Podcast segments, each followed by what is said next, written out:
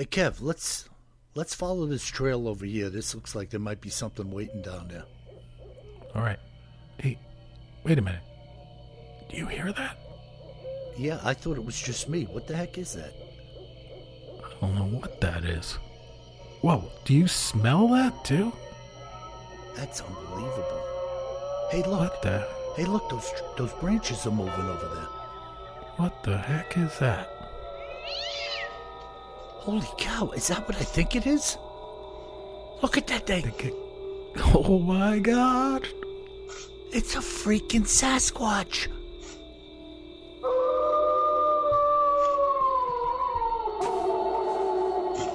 Welcome to the Bigfoot Terror in the Woods Sightings and Encounters podcast. I'm your host, W.J. Sheehan, author of the series of books, Bigfoot Terror in the Woods Sightings and Encounters. 10 volumes, available in paperback, ebook, and Kindle format at Amazon. And folks, I'm just wrapping up Volume 10 in audiobook, so stay tuned. It should be out very, very soon. And if you are an audiophile or an audio buff, you can get volumes 1 through 9 currently at Audible, Amazon's, and iTunes as well. So please take advantage of that. And you could also go on YouTube. If you like what you hear, subscribe. You could download or listen to the episodes on there. And subscribe, and you'll be doing me a solid, man. Can you dig it? And now, without any further ado, may I introduce you to my brother and co-host, KJ Sheehan. Kev, how are you? I'm doing all right, Bill. How about you? Marvelous, marvelous. You know, you and I were just kicking around before we came on the air about the New York Giants victory. The comeback. Yeah, against the Arizona Cardinals. Amazing comeback. It's good to see the Giants can actually score a point. Yeah, well, you know, I mean... I don't know if you heard it in the beginning of the game. They were like, okay, so... You know, the other teams in the first two games have scored 56 points, and the Giants have scored nothing or something like that. It was that's pretty sickening to hear, you know? Yeah. I mean, I think we could get a bunch of blokes together and suit up and have a shot at a point. Maybe you poke somebody in the eye or something. Yeah, a couple of eye gouges and, a few unseen penalties, you know. I don't know, man. I don't know. But it's good. They got the victory. All right. Yeah. No, now on to creepy things. Yes, we love creep. So what do you have in our Cryptids in the News and Other Oddities segment for today's show? We're going to chat about a creature called Kushtaka. Oh, yeah, okay. I know you know Kushtaka. Yeah. I think he lives next door. Yeah, Kushtaka is actually a friend of mine. But I know you know of the Kushtaka. So, yes. This Kushtaka is really, really interesting. So, you know, it comes from the Pacific Northwest, of course, the legend. And more specifically, a lot of the sightings and a lot of the legend come from some of the native people up in southeast Alaska called the Tlingit, T-L-I-N-G-I-T. Okay. And interestingly enough, Bill, I know like you and I, not tonight, but not prior to this, but in the weeks prior, we've been talking about the new episodes of Expedition Bigfoot, which are pretty darn good this year. Yeah. And they take place on Prince of Wales Island in southeast Alaska. Yeah, and I've had a number of accounts come in from Prince of Wales Island. Yeah, and by the way, it looks fantastic. You know, all kinds of wildlife there, these big wolves that apparently don't exist anywhere else in the world or aren't known to exist anywhere else in the world except for there. But this, native people called the Tlingit, they have some big legends about the Kushtaka. Mm-hmm. And the Kushtaka are, so the legends have been around for hundreds of years, and they seem to be a bit of a shape-shifting creature. Mm-hmm. But what they shape-shift from is probably most interesting. So the legend is that they shape-shift from being a sea otter, which, of course, are all over the place up in southeastern Alaska. And they're pretty big sea otters. I know you think of not Kushtakas, but generally the sea otters I've seen in Alaska are like 5-6 feet long. So they're big critters. That's a big critter, man, for an otter. Big critters. And they're also, they look like they're super cute. Again, I don't mean Kushtakas, I mean sea otters. And they do look super cute, but they're also known to be pretty vicious as well. I guess they will defend their territory, or if you try to get close to them, Exactly. But these Kushtaka, so the legend of Kushtaka, these legends say that these things will take on a look of humans, identical humans at times, and try to lure real humans into trouble. Mm. And where have we heard that before? Yeah, exactly. So they actually talk about it, the fact that, like, if you're walking down the street in the Tlingit Nation, people will be nervous if you see, like, 4 or 5 people walking together that you don't know, even though they, look like they belong in the setting, because it could be shape-shifting Kushtaka. Isn't that freaking weird? Totally weird. Could you picture walking around the streets of New York or where you live or anywhere, any metropolitan area, and having that on your mind that the people coming the other way may not be real people? Well, honestly, when I walk around New York, I do feel that way. And I know I'm not alone. Touche, man. Yeah, when somebody comes walking at you with their hair colored 4 different colors and their pants are dropped around their boxer shorts, you wonder. Hey, you said it. I didn't, all right? Yeah, no, I say a lot of things. Don't worry about it. But get this, too, though. When they are turning into my words, not the research words, but kind of like the monster form, they also turn into a version of a hairy humanoid that has like the features of a sea otter. So picture like a 6 or 7 foot tall beast with like the face and snout and teeth of a sea otter. Which at that size would be vicious looking. Oh, it would be Bigfoot-like looking as well, right? Yeah, and those sea otters have nasty little fangs, as I recall. Oh, they're nasty little critters. I mean, they're cute and cuddly, but, you wouldn't want to cute and cuddly with them because the thing would bite your face off. Especially if it thought you had a couple of oysters in your pockets.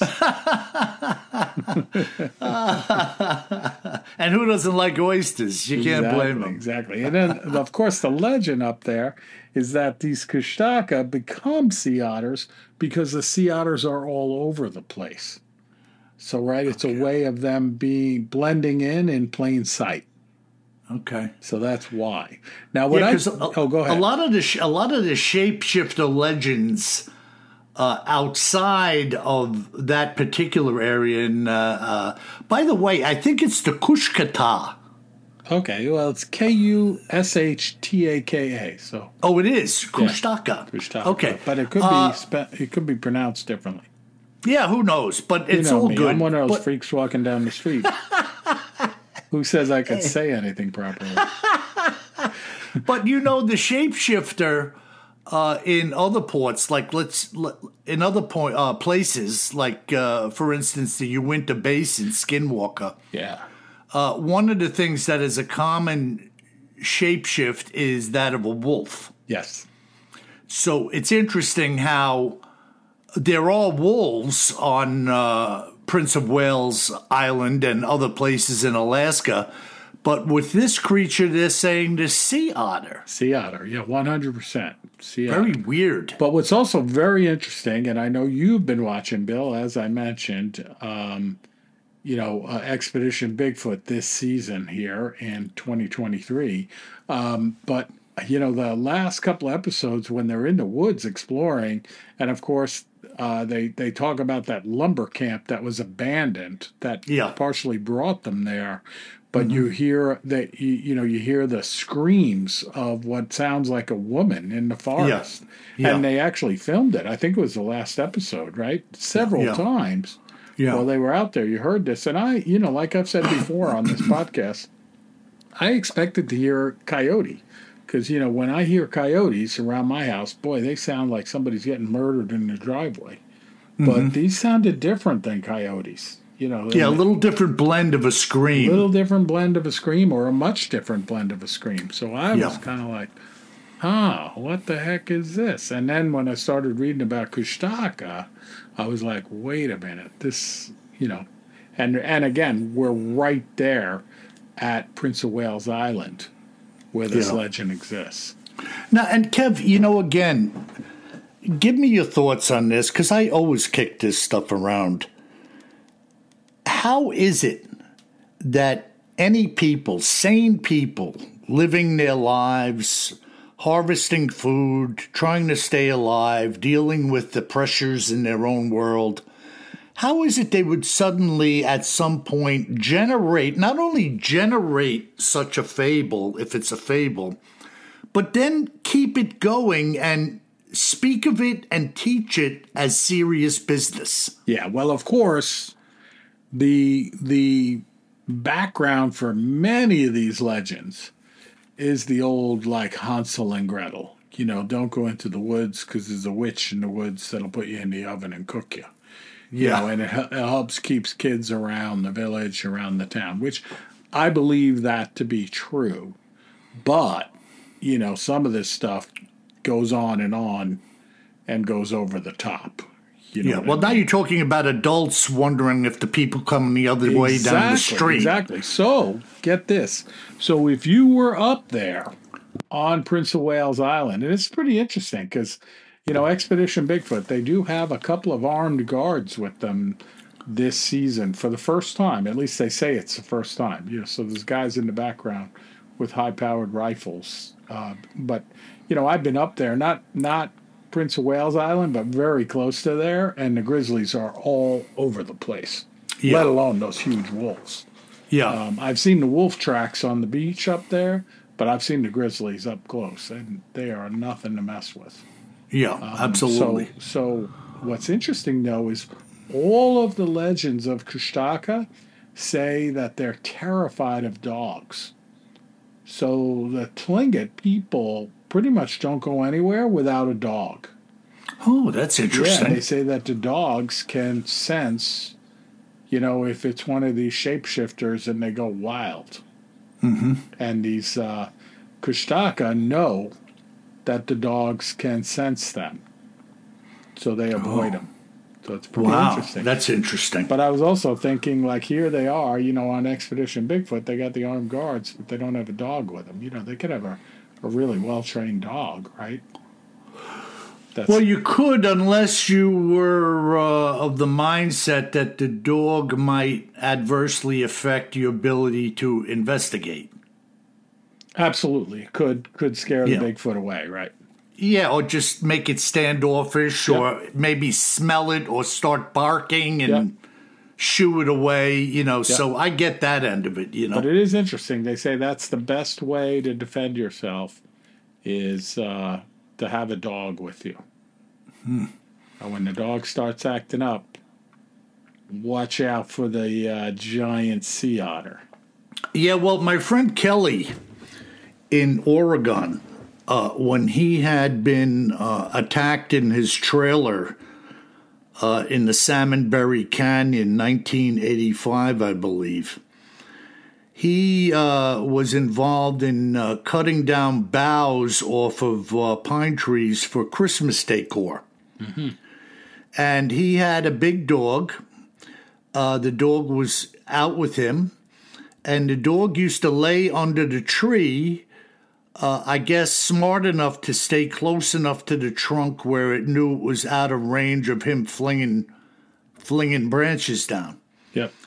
And he said that the dog started behaving strangely, whereas instead of resting while he was up in the trees, it started to like stand guard and look around, which was unusual behavior for it. And this was prior to when his trailer got attacked. So that dog must have sensed, maybe even seen, something that he didn't see. Yeah. So dogs are that way. You know, they are very sensitive creatures. You know what I mean? Yep. Both in hearing, the sense of smell, and who knows what else they can do that we are completely unaware of because they can't tell us, you know. Very cool. You know. But Kushtaka, what a crazy thing. Now, has anybody been attacked by the Kushtaka? Any reports? Yeah, I couldn't find like an account of someone that ran into it. You know, you hear people talking about it, like the more of legendary, mm-hmm. like folklore, but not an account. I'm not saying they don't exist. I couldn't find one. So, folks, you know, if you know of any, I know you will, send them my way. Yeah, and, you know, there's a lot of people that disappear up that way. Oh, yeah. And that's just a given. That's like, you don't hear about that on local news here on Long Island. But because we don't hear about it doesn't mean it doesn't happen. We hear what they want us to hear. Well, in Alaska, you know, Bill, you know, having researched it and gone up there and been in some of the wild places in Alaska, not that all of Alaska is not pretty wild. There's a lot of people in Alaska that want to disappear too. Yeah. And I'm not saying people don't disappear because of foul play, for sure. But mm-hmm. also because all those other people are up there that want to disappear and did disappear, you know, they can get away with the foul play as well. So it is a little bit of a scary place. It's definitely, you know, very, very in the wild place. Yeah, well, you know, if we jump back a page to Portlock again, where all of those villagers who were in that community, close to 36 people and over a dozen hunters disappeared, and some of them were found dismembered and whatnot, floating in the creek and what, you know. This, man, that's a whole nother kettle of fish, you know? I mean, I told you the story when we went up the summer before the pandemic, and, you know, we flew in a bush plane out into the wilds to camp with guides with the bears who were salmon fishing. Mm-hmm. And, you know, we landed, and the guide met us at the plane. We landed on the beach, you know, in this bush plane with the 4-foot tires on it, you know, kind of mm-hmm. rolling down the gravel with the water on left and the dunes on your right, in the middle of nowhere. Mm-hmm. And as soon as we stopped, there were two guards there with shotguns. One with a shotgun, one with a rifle. The guy with the shotgun ended up being our guide. He had 8, you know, big slugs mm-hmm. in there, so it wasn't buckshot. Mm-hmm. And that was his weapon of choice. Mm-hmm. But they met us right at the plane while we were walking from the plane to the tents. And I thought it was like overkill, you know, like, well, why do you need guns right here? The plane just landed. And then we went over to the camp and went out behind the camp to the little river there. And we could see the bears feeding, but they were hundreds of yards away. And mm-hmm. they did that intentionally, like to get us used to the bears, hundreds of yards away. And then we went back closer to the tents where the planes landed, and there were huge grizzlies like within 25 feet of us. 25 feet. Yeah. I mean, I brought this, 600 millimeter lens on my single lens reflex digital camera, and then I got a 2X magnifier you know, so I could zoom in on the bears. And I took most of the pictures I took with my iPhone. Yeah. Because I was too close. I was too close. Yeah. Like, the camera wouldn't work. Yeah, yeah. You know, it's amazing. I had this big telescopic lens, and the bears are 25 feet away. Yeah. You know, so they're there. Right? They're all over the place. Yeah, I mean, right there. Right there. You know, that's why they were right there with their guns. Oh, yeah. And, I mean, do people get hurt? Of course they do. You know, do people disappear and we never hear about them? Yes. Mm-hmm. So. Mm-hmm. Very. So that is Kushtaka. Yeah, pardon me. I just hit the mute button on the phone. I had an unexpected cough. That's all right. But, yeah, very interesting, man. What a freaking monster. Yeah. And there's no end to the... I shouldn't say there's no end. There probably is an end. But the stories and the tales and the testimonies keep coming in. And I'll tell you one. I got something real interesting here. Came to me from a fella named Billy. He also goes by the name of Tex Wesleyan, a native of the state of Texas. And this is what happened while he and his friend were jogging on the power lines. Great place to jog, right, Kev? And where were they, Bill? Did they say? In Texas. In Texas, okay. So they went out. Now, this was late in the summer of 2013. Tex says, which is still quite hot in these parts, my friend David and I were out for a run late in the afternoon, and the day was beginning to cool down a bit. Our habit was to go over to the power lines cut and put in a few miles for exercise. This day was no different than 100 other days that we had been there, in that we would run down the length of about a dozen towers or more, depending on how we felt, turn around, and head back to the truck. It was generally a tranquil location, except for another runner or two, occasionally, and sometimes a dirt bike racing around. So it's no different than power lines in other places, right? People take advantage of it. 100%. It's a great place to get out there. Yeah, they feel safe. It's clear. Yeah, it can't be used for anything else either. So, yeah, and the guy in the dirt bike probably shouldn't have been there anyway. Right. But so he says, other than that, it was a great place to run, free of cars and exhaust fumes. Finally, we had run to our limit on the outbound and turned to start heading back. The sun had just dipped below the horizon as we proceeded to what must have been the half-mile marker on the return. Now, where this woman I'm going to tell you about comes from, I don't know, and I never asked her. She must have begun after we had arrived, following the same pathway down the lines as had we, because we didn't see her when we had started, nor during the run. So there we were, as I said, about a half mile into our return, when we heard some hellish screaming coming out from inside the woods ahead of us and to our right-hand side, and we started to run towards it.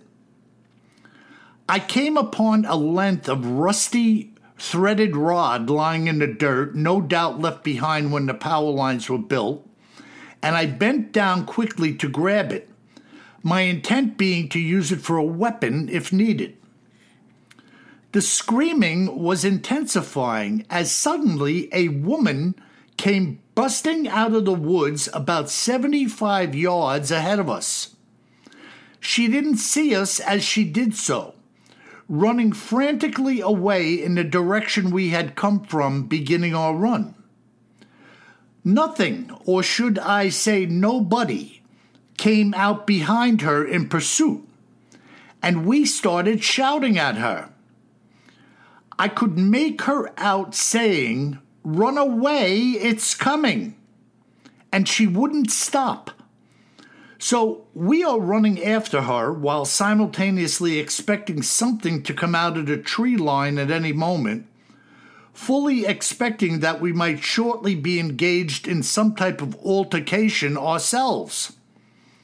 Well, nothing came out of the woods as we continued pursuing her, occasionally shouting for her to stop so we could help her, which, out of pure exhaustion, she eventually did. The three of us were now all panting, struggling for our collective breath while trying to ask her what was wrong and why she was running and screaming. She first said, "Let's keep going while I tell you. I don't want that thing to get us." Now, David had already grabbed a stout length of a tree limb, and as I already said, I had this piece of threaded rod for defense. She said a monster had approached her in the trees while she was relieving herself, if you will, having moved into the trees to hide, as many of us may be inclined to do from time to time. Something had either snuck up on her or was walking towards her, which scared the living daylights out of her. From this point forward, I'll do my best to tell you the words spoken at the time. Her name was Sandra, saying that when she was in the most vulnerable of postures, she heard what was a snort or something of the sort, adding that it sounded like a giant hog, startling her and causing her to turn and look. All of this happened when she was right in the middle of her business. As she turned, about 50 feet or less from her was what she described as a massive, hair-covered man-beast. David and I were already wondering what on God's green earth this girl was talking about. She said when she first heard and then saw it, this, quote, man-beast was rocking back and forth while holding onto a branch with one arm, and she screamed. That was the first scream we had heard, and it was a shriek. That much I could tell you. At the time, speaking for myself, I thought a murder was occurring in the woods. It was that frightening. After this initial shriek, we heard more screams in higher and lower intensities, as we now know occurred when she began to get up and run away.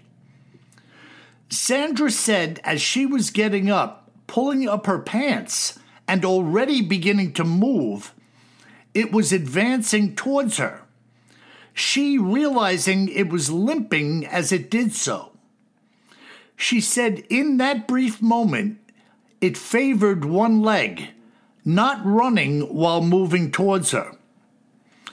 After that, it was all gas and no brakes, as she put it, running for her life and screaming like a banshee, which is precisely what we both heard and saw with our own eyes and ears. There is absolutely no way that she was not telling us the truth at that moment. You could see it in her eyes and hear it in her voice as she spoke. The entire time, looking down the power lines as she talked to us, evidently still expecting something to be coming at us at any moment. She described this thing as being somewhere between 8 and 10 feet tall, twice the width of what she called an ordinary man, and covered in dark hair, its face being similar to a man's, but not appearing to be human in any way other than the fact that it had arms, legs, hands, and a face. We briefly ended our discussion by the vehicles, her car parked where we had parked.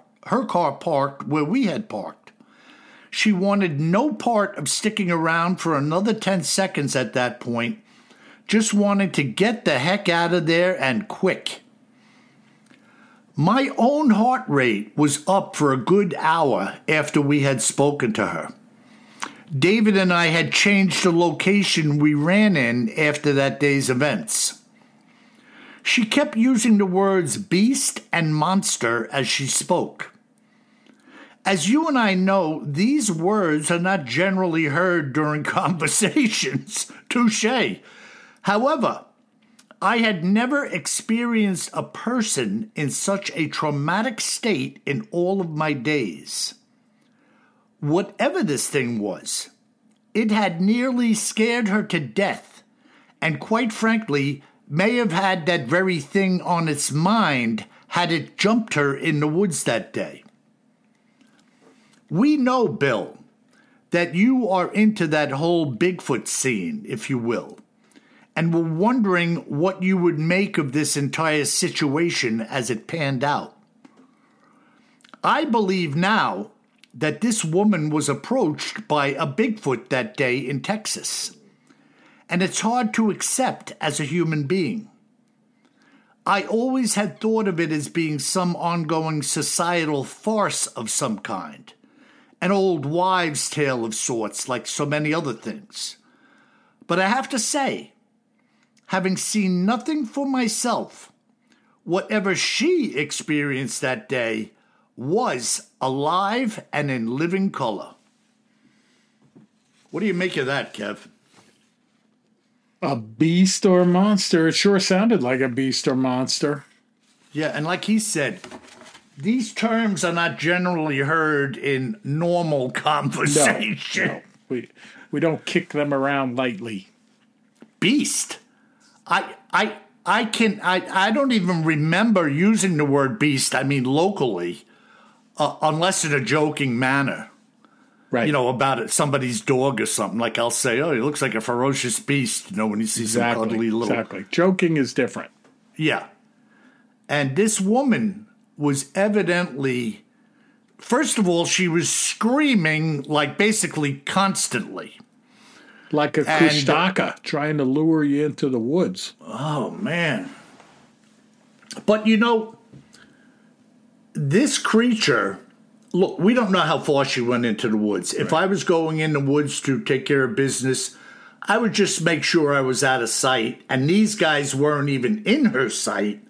So I got to think she didn't go too far into the woods. No, well, it's some power lines, too. You know, it's, right. I mean, again, you don't have to be that far into the woods. It's just you're just trying to get a little out of sight, right, for a brief moment of time.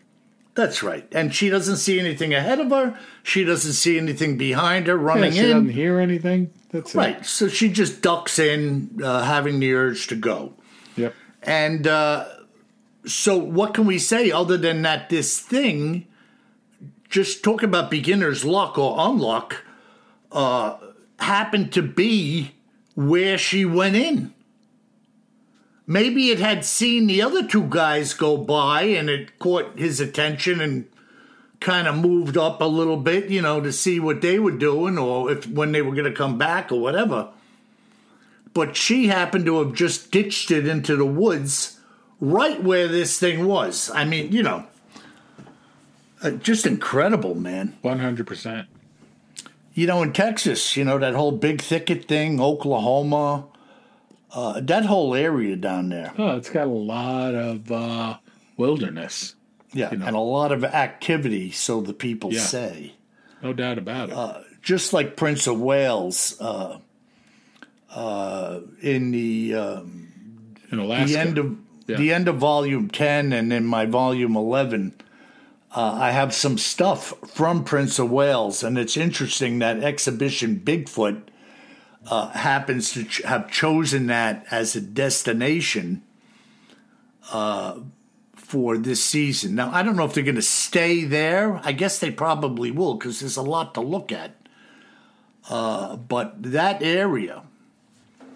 And it's not like, I mean, what is it, through 4 episodes so far? It's not like they have a shortage of things going on. No, how about those inverted trees, too? Yeah, that's pretty weird. Now, I told you my friend Rich, the retired logger from Pacific Northwest, we were talking probably a couple of years ago about, I had mentioned to him, like, what do you make of these inverted trees?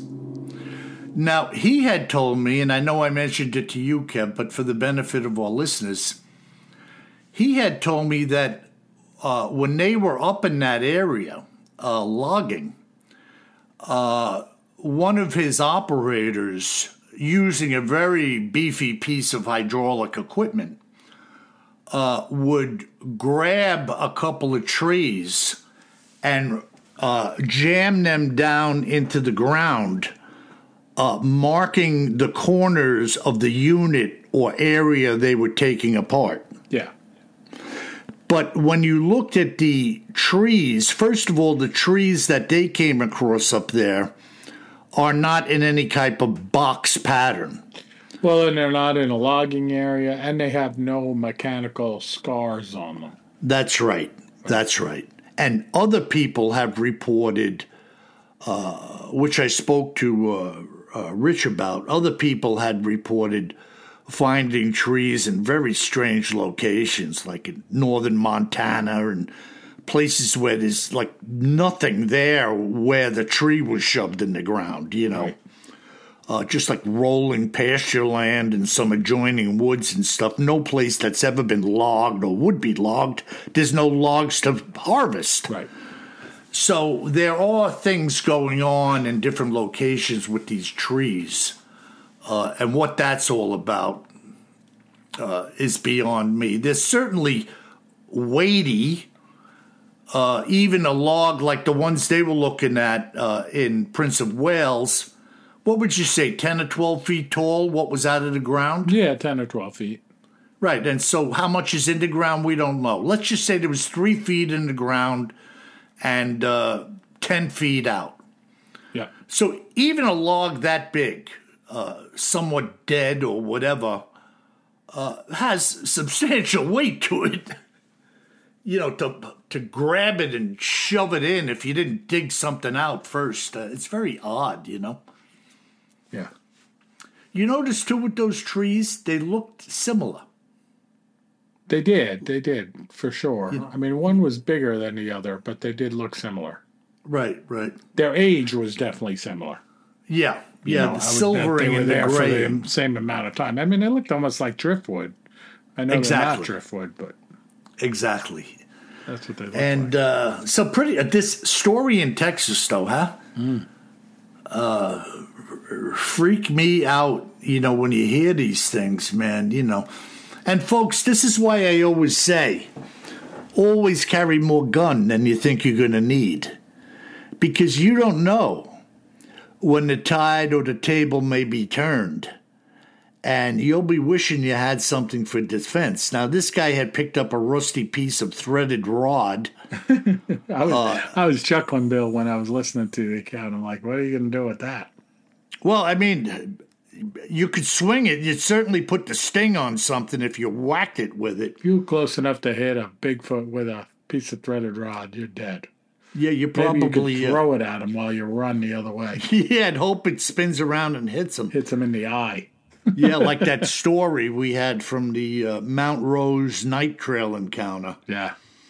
Boy, that was a freaky-deaky thing, man. Mm-hmm. That guy flipping that ski pole. Yeah.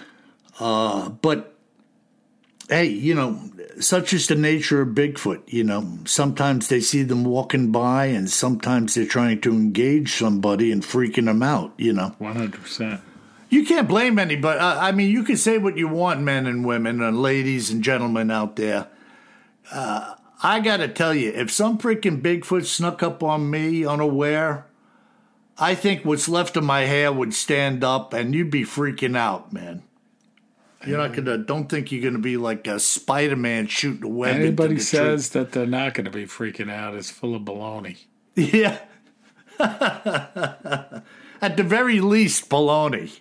No, but I mean, if nothing else, you're seeing something like the police officer up in Whitehall, New York, said. Yeah. All of a sudden, you're seeing something that you had thought and learned your whole life did not exist.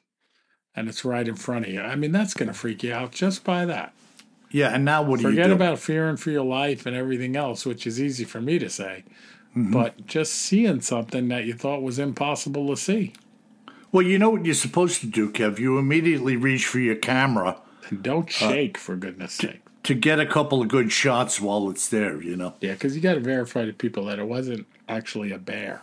Because Because the first thing they're going to say when you tell someone is, oh, it was probably a bear. Yeah, standing up and, you know. Yeah. It just looked like a miniature honey pot.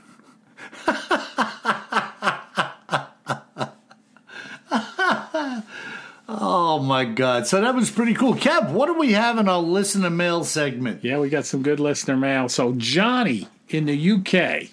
Johnny. Says, thanks for a great show. Greetings from the UK. Seriously, guys, a massive thank you for keeping me entertained on a daily basis. It's fantastic how you change from having a conversation about the big man and end up talking about something totally random and unconnected. Yeah, Johnny, I'm sorry about that, by the way. And Johnny writes, the only thing that worries me is Bill's need for guns. Is it really that scary out there in the States? Keep it going, guys. You make a lot of people smile all over the world. Bravo. Or should I say, in the wise words of Billy, kudos. Kudos, bro.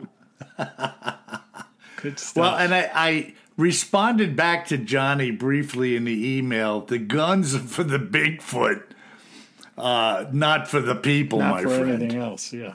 Yeah, so, you know, it's a self-defense apparatus. All right, Bill. And this next one is short and sweet and aimed right at you. Uh-oh. Charles. He doesn't say where he's from, but he says, hello, guys. Very interesting podcast. Keep them coming. Mm-hmm. Have you ever heard of a report of a Bigfoot on Long Island? That's it, huh? That's it. Yeah, no, Charles. Long Island. Too small of a place, right? Well, I'm not saying... You know, who knows, Kev? There could have been a creature here, you know, 500 years ago. Oh, sure. But Long Island, as it's currently constituted, first of all, was surrounded by the Long Island Sound and the Atlantic Ocean. The only way off of the island is to head into the boroughs, which are connected to the city at large, which is densely populated concrete jungle. That said, a Bigfoot could probably walk across Manhattan and no one would look twice. Nobody would notice. They'd think it was some guy filming a sitcom or something.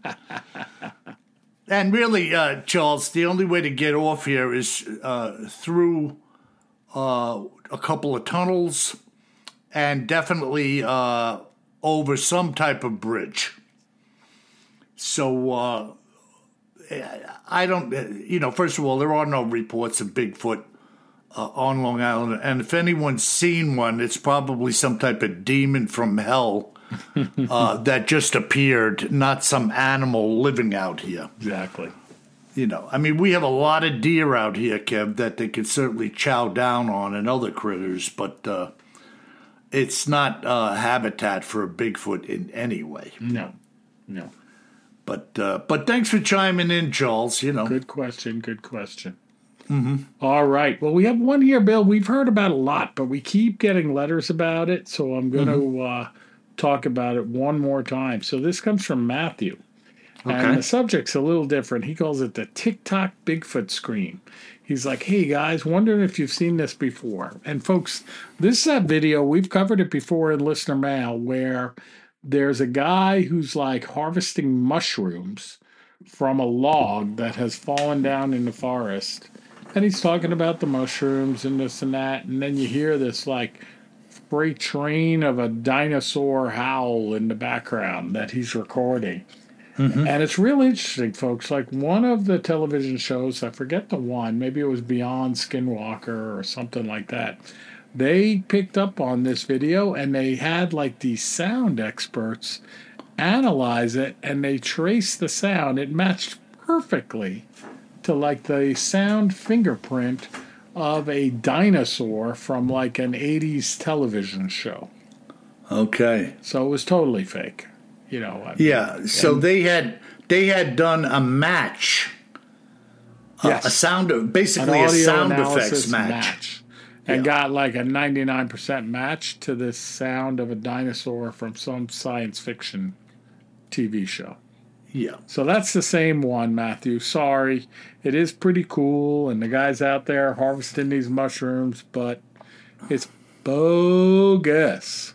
Yeah, and it is cool, right? It's entertaining, but it's muddying the waters. Yes. So you get a lot of hits on YouTube. I don't know. Maybe you get $10 for that. Yep. And you're better off going to work. And but, you know, there's a lot of stuff like that out there. And as I say, it's entertaining, but to what end, I don't know. You know, there are plenty of people out there who are having reportedly real experiences, real sightings, real encounters. And I'm interviewing people on a regular basis. I mean, I've been talking to some people, man. Some guy sent me some pictures yesterday, Kev. Yeah. He thinks this thing is a swamp ape. I'm looking at this thing, and I'm thinking this is some type of demon from the pit of hell. And he ran into this in, I don't have the paper in front of me, Herkima, something Herkima Wildlife Management Area in Florida. Mm. And I'm telling you, man, this thing, I'm not convinced this might not be a freaking Mothman or something. Mm. It's that freaky. And you're just hearing about it now, Kev. I've got to forward you these pictures. I'm not sure I want to see the pictures. Yeah, it's... I got that demon from hell filter set up. It may not come in. Well, I was talking to, and by the way, Nelson and Jamie, if you're listening to this, hello, and speedy recovery to my buddy Nelson. I was sharing the pictures with them earlier today, and we spent a good half an hour looking at it together on our collective iPhones and kicking it around. And there was something really good. If this thing wasn't photoshopped in some way, I don't know what's going on with that. And by the way, while I'm talking about Photoshop, and Kev, let me throw something out to our audience. If you are any type of digital expert at taking apart film or determining if something is fake or real, I'd like to forward you this thing, and you tell me what you think. Mm. So you could contact us at the BigfootTerrorInTheWoods.com website. Hit the contact link. Give me your phone number. Tell me who you are. And I'd be happy to get in touch with you and let you have a look at this and tell me what you think with your film or editing expertise. Very strange indeed, Kev. Very strange indeed. Very cool. Yeah, all right. Yep. Send it over. Let's take a look. I won't look before I go to sleep. Yeah. All right, Bill. And our last email comes in from our field correspondent, Rick, in Ohio. But about 10 other people sent the same story. And this is pretty cool. I'll probably cover it in the next podcast or so, as long as it, you know, looks fully credible. But basically, across the internet, there's been this news story of these ancient alien bodies being on display in Mexico's Congress, mm-hmm. and them having some hearings about these alien bodies that were found with three-fingered hands, unknown DNA, etc. And I guess they were found in Peru. Mm-hmm. And they are freaky-deaky. So... thanks, Rick, our great field correspondent, and others that sent in the same story. We're going to look deeper into that, and if there's something there, you might hear me talking about it. Yeah, now, Kev, you know I've said this in the past, that obviously my wife, Paula, was Spanish from Central America. I used to watch a lot of Spanish TV with her. I shouldn't say a lot, but we used to watch it. And they were very free with their news networks presenting stuff that's outside of the norm. Very open societally to presenting these things, and not with a laugh and a chuckle necessarily poking fun at them. Right. They would just put them out there, you know, which I think is a legitimate thing to do. Yep. you know, what's with all the secrecy? Let us see it and let us make our own decisions. You know, but it doesn't surprise me that they would get a hold of this. What was that other little critter you were talking about a couple of months back from down there in Mexico? Not Chupacabra. That little thing. It came from that story about the president saying he saw a fairy in a tree or something. Yeah. I forget what that thing was called. But yeah, I recall that. Yeah. I mean, don't forget, there's been over 200 of these cryptids. Yeah. So there's a lot going on, you know, and things keep being observed and reported. So away we go. Yeah. Very cool. Wow. So is that it, bro? That's it for this week, Bill. So thanks, folks, for sending in your email. Thanks for listening. Thanks for those 5-star reviews.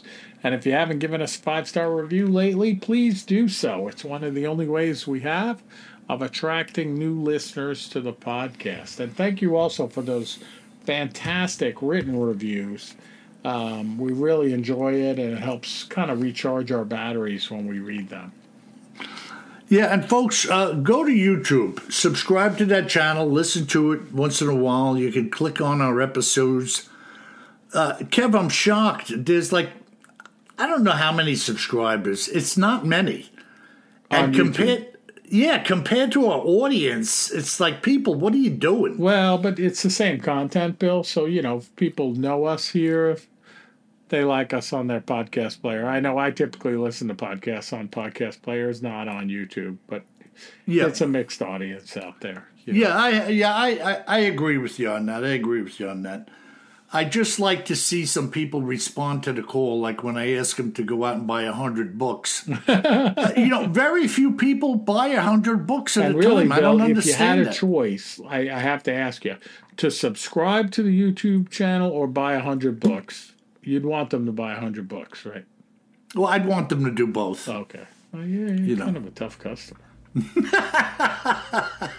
All right, Bill.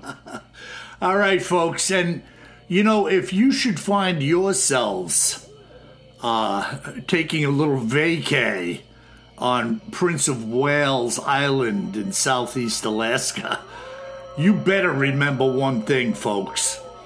Always carry more gun. And that includes you, Charles, in UK. Johnny in the UK. Johnny in the UK. Always carry more gun than you think you're going to need. Sleep tight.